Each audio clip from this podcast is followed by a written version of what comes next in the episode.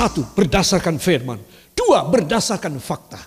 Jadi saya dan saudara harus pegang perjanjian Allah. Tidak heran Daniel yang tahu rahasianya ini, rahasia Allah ini. Kalau aku dekat dengan Tuhan, aku mendengar firman lebih banyak, aku jadi lebih pintar, aku bisa menguasai dan aku bisa memberi nasihat pada raja yang penyembah berhala ini. Aku bisa menuntaskan persoalan-persoalan, segala gejolak pemberontakan, segala kurang makan, paceklik, pertanian, ekonomi yang seret, musuh-musuh yang di luar yang mau menyerang. Bersama-sama mereka mengadakan persekutuan. Mereka membuat satu satu persekutuan peperangan terhadap kita. Aku bisa menyelesaikan. Heran kalau aku mendengar firman lebih banyak. Aku menjadi lebih pintar. Amin. Saudara merasa bodoh. Saya pun mengalami demikian. Saya merasa bodoh. Saya merasa kecil dan tidak mampu. Saya baca firman. Saya mendengar firman lebih banyak. Apa yang saya khotbahkan, saya dengar kembali. Mungkin saudara mendengar tidak meneteskan air mata. Ketika saya mendengar khotbah saya, saya menangis. Kelihatannya beda. Itu sebab Anda dan saya harus tahu bahwa Tuhan ingin memberi jalan keluar kepada kita orang. Katakan jalan keluar. Hanya melalui firman. Dalam nama Yesus. Dan bukan yang lain. Amin. Haleluya. Para kekasih, inilah yang ditemui dan menemui Daniel. Dia berada di tepi sungai Tigris, sungai yang besar kata Alkitab. Daniel pasal yang ke-10 ayat 9 sampai 12. Saudara, ayat 10. Ketika dia melihat pemandangan ini, sesuatu visual yang aneh. Mungkin kalau zaman sekarang tidak begitu aneh ya. Tetapi pada zaman dulu itu sangat aneh sekali. Tiba-tiba sesosok utusan Allah. Saudara, dari beberapa puluh ayat perkataan tentang kisah makhluk orang yang besar ini, saya menarik kesimpulan ini adalah Yesus yang belum diungkap pada perjanjian lama. Dia adalah Yesus. Dia datang sendiri. Dia diutus oleh Allah Bapa untuk memberi kekuatan kepada Daniel. Saudara, wajahnya penuh dengan kemuliaan Allah. Lukisnya kelewatan tidak memberi kemuliaan pada wajahnya. Kata Alkitab penuh dengan kemuliaan sampai Daniel itu tersungkur pingsan.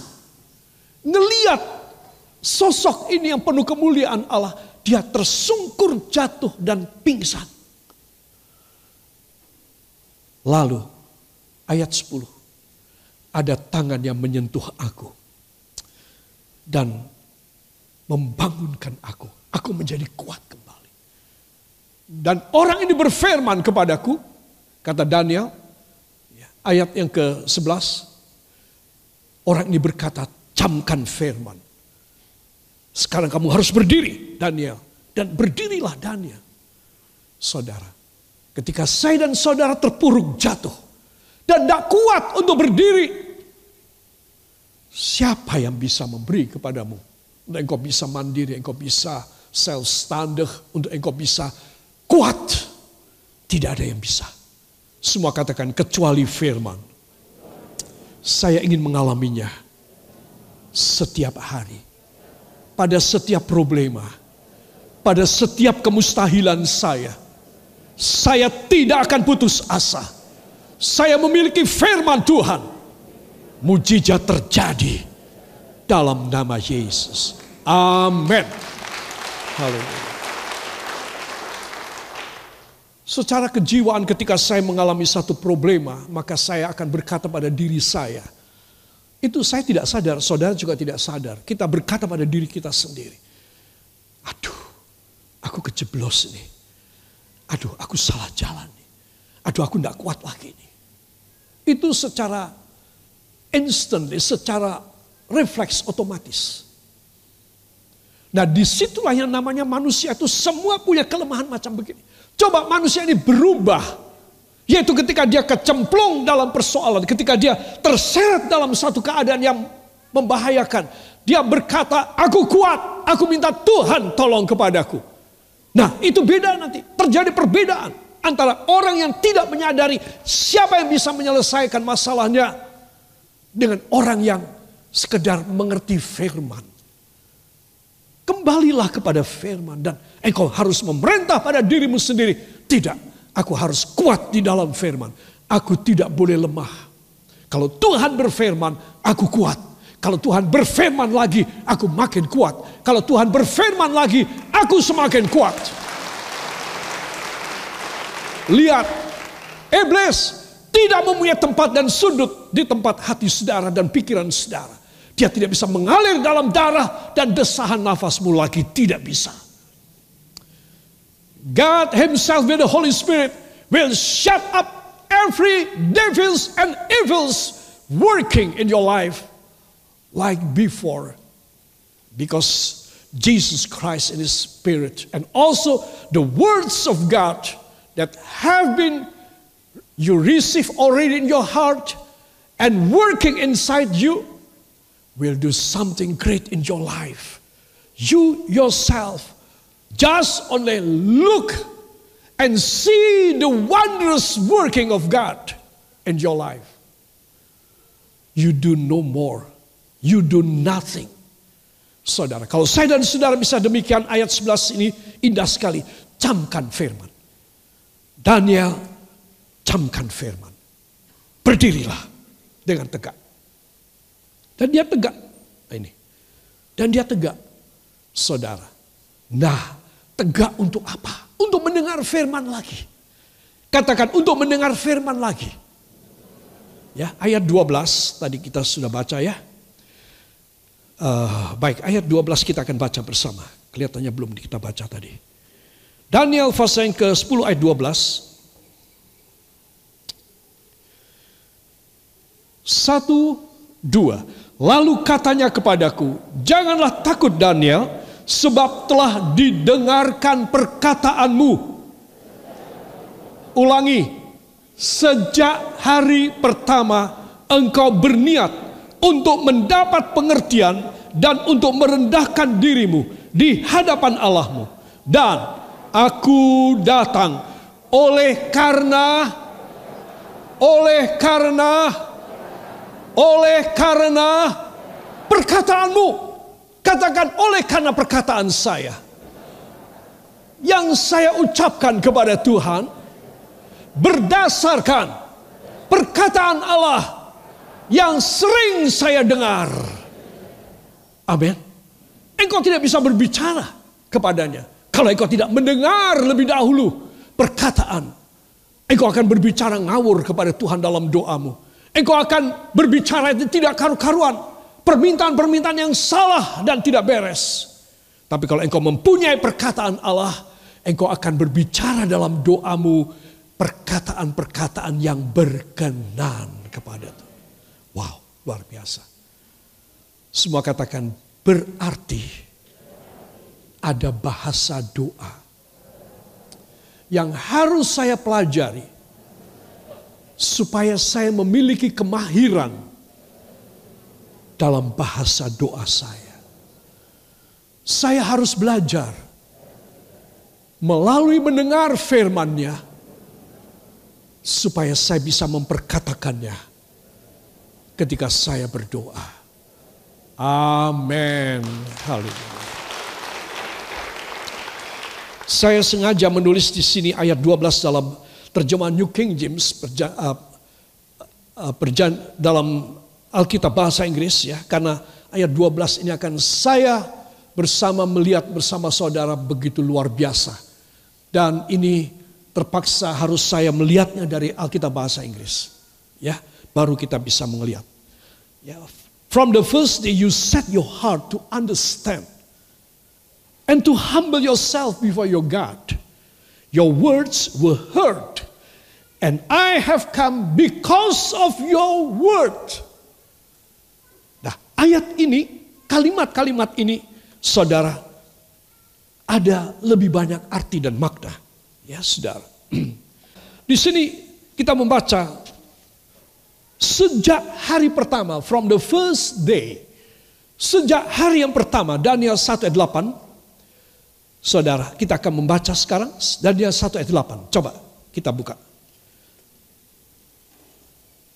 Daniel 1 ayat 8. Karena ini malaikat Tuhan yang saya katakan tadi adalah Yesus Kristus yang belum menampakkan dirinya dan belum memproklamirkan dirinya sebagai Mesias, juru selamat, karena belum waktunya. Dia berkata, karena sejak hari pertama, sejak hari pertama, engkau ingin mencari pengetahuan dan hikmat. Ya, maka itu saya ambil sejak hari pertama. Ada tercantum dalam Daniel 1 ayat yang ke-8. Mari kita akan baca. Satu, dua. Daniel berketetapan untuk tidak menajiskan dirinya dengan santapan raja dan dengan anggur yang biasa diminum raja. Dimintanyalah kepada pemimpin pegawai istana itu supaya ia tidak usah menajiskan dirinya. Ulangi, ia tidak usah menajiskan dirinya. Amin. Luar biasa kan orang ini. Berani lu ngelawan sama raja itu kayak apa sih? Saya sampai heran juga. Saudara, empat pemuda ini yang ditangkap menjadi budak, tapi karena dites mereka punya IQ yang tinggi dan mereka juga punya penampilan tubuh yang rupawan, saudara mereka disisikan bersama dengan ratusan pemuda yang lain yang gagah dan cakep dan punya IQ yang cukup tinggi. Disisikan. Karena raja ini raja yang pintar, saudara, dia mau mempekerjakan anak-anak muda ini untuk menjadi kekuatan dan tulang punggung pada kerajaannya. Karena kerajaannya terlalu besar. Saudara, itu sebab setelah dites, saudara, mereka masuk dalam kumpulan anak-anak muda pilihan raja. Wow, mereka harus makan makanan raja. Saudara, kalau saudara dan saya biasa makan telo pohong, telo rambat, terus apa lagi? Jagung, apa lagi? Kangkung, cah kangkung itu enggak tahu. Kalau saya cah Surabaya ngerti. Cah Madiun ngerti, cah Magelang ngerti, cah kangkung itu apa ya? Saudara, nah seperti itu. Lalu tiba-tiba saudara ya diangkat dan dibawa pada satu perkumpulan pelatihan dan makanannya makanan yang luar biasa top di Indonesia. Saya mau bertanya ini, jangan kepada yang sudah setengah umur atau yang sudah tua macam saya. Saya mau tanya pada anak-anakku yang masih muda dan remaja. Hai anak-anakku, kalian mau apa tidak? Mau apa tidak? Nek jawab gelem nek ora piye, eman-eman, nek gelem kok ora rohani, Ayo jawab seperti biasanya anak muda. Mau apa tidak? Mau dong, mau, mau, sangat mau, sangat mau. Umpama, ah nanti saya khawatir saudara tiba-tiba menjadi lapar, udah nggak usah deh. Ya. Saudara pasti mau, kenapa enggak mau? Enak sekali aku biasa di kampung halaman, apalagi orang tuaku sebagai budak dan tawanan, Aku dikasih tawaran makan kayak begini. Ya Tuhan luar biasa. Makanan raja. Raja punya meja sendiri dengan para menterinya makan. Saudara dan anak-anak muda yang dididik ini mempunyai meja sendiri pada bangsal kerajaan yang sama. Saudara, mereka makan sehidangan. Apa yang dihidangkan kepada raja, dihidangkan kepada mereka. Ayo anak-anakku jawab sekali lagi please terus terang mau apa tidak. Agak keras, maka engkau tidak menjadi seperti Daniel, Sadra, Mesa, dan Abednego. Ini loh saudara, saya memberitahu bahwa ini tawaran sangat menggiurkan sekali. Ini tawaran hebat sekali. Saudara, tetapi empat orang ini menolaknya. Saudara, tidak ada kondisi yang membuat mereka menjadi takut. Bahkan mereka tahu dari kepala orang-orang eh, Yunek namanya. Yaitu orang-orang sida-sida. Orang-orang apa itu namanya. Uh, yang disuruh memerintah, disuruh memimpin mereka orang-orang laki-laki pintar tapi yang dikebiri oleh raja karena mereka juga menjaga haremnya raja di mana wanita-wanita cantik selir-selir raja ada, saudara. Jadi mereka orang-orang laki yang sudah dikebiri itu salah satu mengepalai anak-anak muda ini. Dan dia mengharuskan semua makan, makanan raja.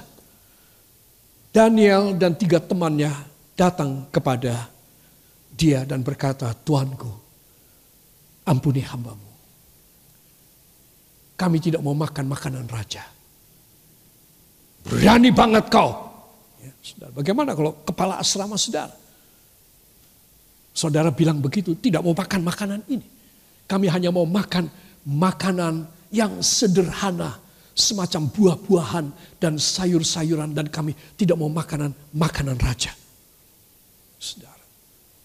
Wah, saya pikir empat orang anak ini ya terlalu kendel, ya rodok kurang ajar. Saudara, bandel sekali.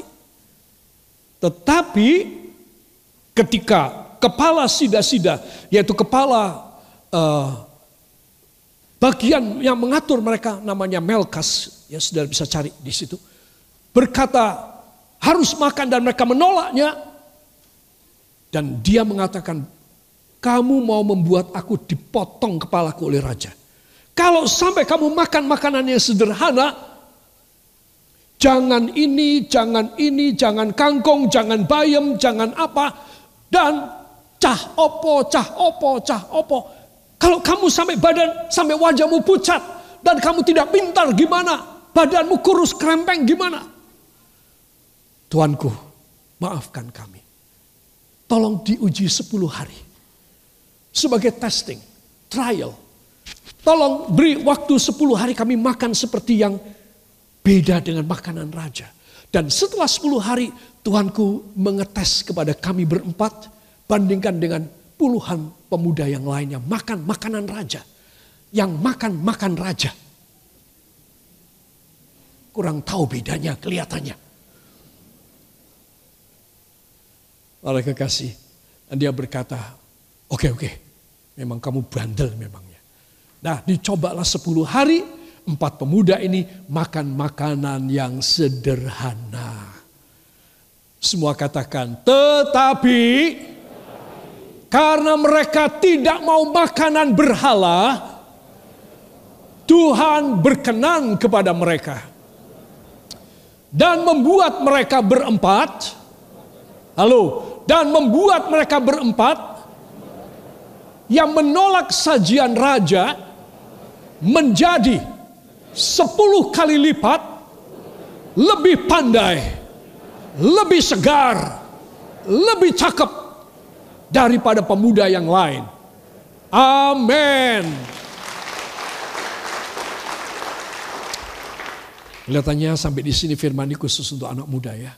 Anak tua juga boleh dengar. Para kekasih saya beritahu anak-anakku semuanya. Lebih dekat kepada Tuhan. Di awal hari pertama mereka dipilih untuk masuk ke istana raja. Mereka sudah menetapkan from the first day. You set your heart to understand and to humble yourself before your God. Wow. Hari pertama gak terus silau matanya. Tahu silau? Silau matanya dengan gemerlap istana. Dengan makanan baunya yang lezat, minumannya yang hebat. Mereka berempat tidak. Ini dicatat oleh Tuhan. Bila Anda dan saya mau menghindarkan diri kita daripada segala sajian duniawi, sajian berhala, dan segala macam daya tarik yang sangat atraktif dalam dunia ini. Dan kita mau tetap suci dan kudus di hadapan Tuhan, maka Tuhan merekam dan mencatat. Ini Daniel pasal 1 ayat 8 ya. Sehingga, katakan sehingga, ketika Daniel sudah menjadi berpangkat tinggi, Dan ketika dia membutuhkan pertolongan Tuhan, Tuhan membuka catatannya kembali. Itu yang terjadi. Makanya dalam fase 10 ayat 12, ini malaikat Tuhan, dia berkata, sejak dari hari pertama engkau menetapkan hatimu untuk mencari Tuhan. Uh, jauh itu. Fase 1 ayat 8. Jadi semua perbuatan baik, perjuangan iman, perjuangan rohani saudara menolak dosa, menolak keduniawian, perjuangan kita menetapkan diri kita untuk kita dekat dengan Tuhan tidak sia-sia, bahkan dicatat oleh Tuhan.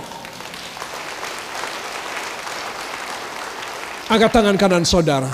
Supaya pada suatu momentum hidup saya, bila mana saya mengalami kelemahan, saya gugur dan gagal, saya menerima pertolongan Tuhan atas keteguhan iman saya. Amin.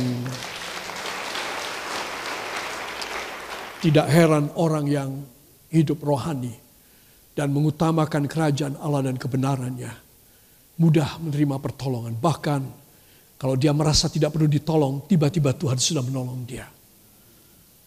Apa yang tidak ada pada matanya, pada panca inderanya, pada otak pikirannya, pada hatinya, pada sanubarinya, Tuhan sudah menyediakan buat dia. Tidak heran, sungguh tidak heran. Saya undang semua kita untuk mengalaminya. Seperti Daniel. Seperti semua orang pada zaman modern ini yang mau menyiapkan hidupnya dekat dengan Tuhan. Maka tidak ada yang mustahil. Sejak hari pertama Daniel 1:8 itu adalah rahasia Allah yang tak pernah meninggalkan Daniel, Sadrah, Mesah dan Abednego.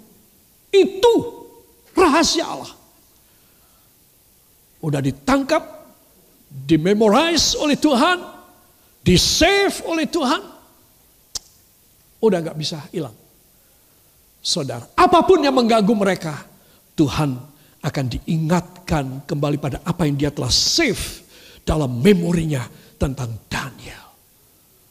Saudara, mari saya akan tambah sedikit firman Tuhan ini ya saya sudah menyiapkan dan Tuhan sudah mau memberi kepada Anda dan saya.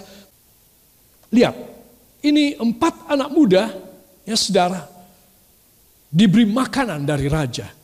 Ya. Ada tulisan dalam gambar aslinya, the first and last time teenage boys refuse food. Ini adalah kali pertama dan terakhir anak-anak muda ini menolak makanan dari raja. Ya, Daniel 1:8 Daniel berketetapan untuk tidak menajiskan dirinya dengan santapan raja. Dalam Alkitab bahasa Inggris dituliskan.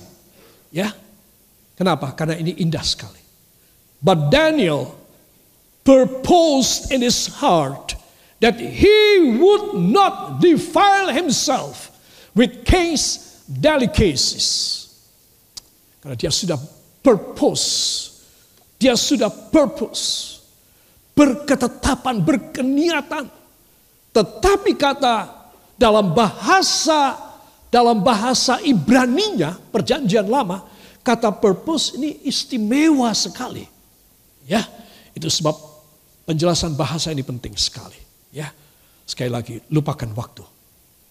Nah, Daniel berketetapan, Daniel purposed dalam bahasa Ibrani sum dan sim ini kata purposed. Dalam perjanjian baru ada disebutkan dalam bahasa Greka titemi. Ini bahasa Grikanya.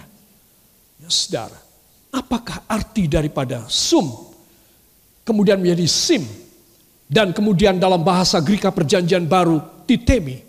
Coba, menarik sekali. Menarik sekali. Coba, ayo perhatikan kemari. Satu. Arti pertama adalah memposisikan diri sendiri. Jadi Daniel berketetapan bersama tiga temannya Mereka itu memposisikan diri.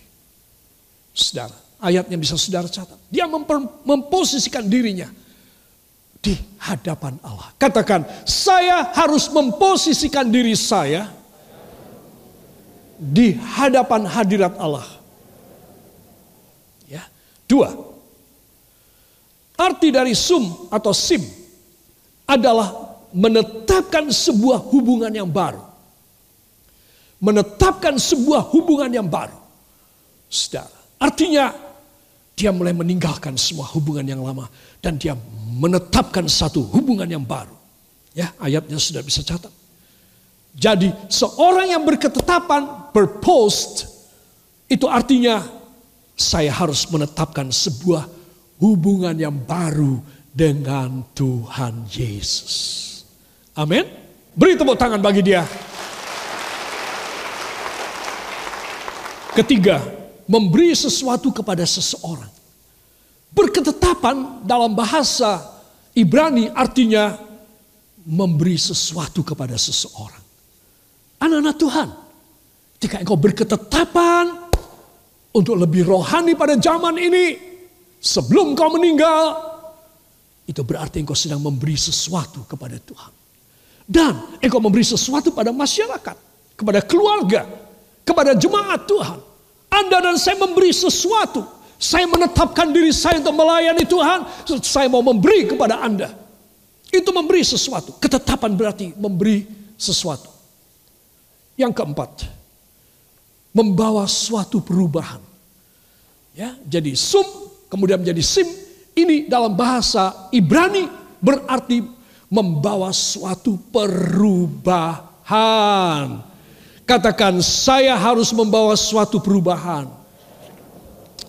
Dalam keluarga, mata pencaharian, masa depan keluarga, dan hari tua saya. Karena saya berketetapan mencari Tuhan. Yang percaya, beri tepuk tangan bagi dia. Yang terakhir, ini hebat menyisihkan sesuatu untuk maksud yang istimewa. Menyisihkan sesuatu untuk maksud yang istimewa. Saudara yang kekasih perhatikan. Apakah Anda mempunyai ketetapan dalam dirimu. Maka yang kelima ini engkau harus menyisihkan untuk sesuatu yang istimewa. Dari hidupmu. Sisihkan kepada Tuhan. Anak-anakku yang masih muda, contohlah Daniel, Sadrah, Mesa, dan Abednego. Anak-anak muda semua. Tetapi tidak mempunyai pelarian kecuali dekat kepada Tuhan. Saya tidak mengatakan Anda harus menjadi orang yang blow on, orang yang tell me dan orang yang apa. Tidak. Oh engkau salah, sing tell me. Justru engkau akan menjadi seorang anak yang luar biasa cemerlang.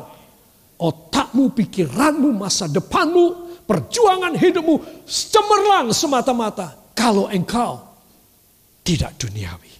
Sisihkan untuk maksud yang istimewa buat Tuhan. Tuhan hamba mempersembahkan kemudahan hamba.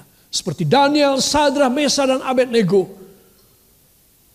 Kepadamu Tuhan. Supaya engkau bisa pakai hamba luar biasa. Salah satunya Daniel. Dahsyat sekali. Dia dipakai dan dia ngawulo pada tiga raja. Dua raja itu musuh. Yang mengalahkan kerajaannya. Dan heran sekali. Ini tawanan sekali lagi dipakai. Daniel sekali lagi dipakai oleh bangsa musuh. Coba. Tidak khawatir raja kalau dikianatin oleh Daniel. Nggak khawatir dia. Karena dia tahu pribadi daripada Daniel. Luar biasa itu. Anak-anakku yang masih muda dan remaja, perhatikan masa depan kalian bukan pada orang tua saudara pada orang tua kalian, papi, mami, papa, dan mama, ayah dan ibu, abah dan ama, tidak. Masa depan kalian ada ketika engkau dekat dengan Tuhan.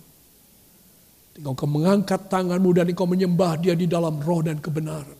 Ketika engkau mendengarkan firman, di situ masa depanmu. Dan masa depan kalian akan luar biasa. Kalau mulai hari ini kalian mempersembahkan hidup untuk sesuatu maksud yang istimewa. Engkau mau membagi dan memberi. Engkau ingin mempersembahkan pada posisi yang baru. Engkau membuat satu revolusioner dalam hidupmu. Tuhan melihat dari sorga. Itu sebab dia berkata pada Daniel di tepi sungai Tigris. Daniel 10 ayat yang ke-12. Aku sudah memperhatikan kamu dari hari pertama. Daniel 1 ayat 8. Aku sudah memperhatikan ketetapanmu yang luar biasa. Semua masalah kita akan selesai. Saya bilang dalam nama Yesus, hari ini bila saja Anda dan saya berani membuat satu keputusan dan ketetapan kepada Tuhan yang baik, maka katakan, maka saya juga yakin segala problema, ketidakmampuan, kemustahilan, sakit penyakit, kekurangan uang, masa depannya mandek, akan dirubah menjadi luar biasa dalam nama Yesus. Amin.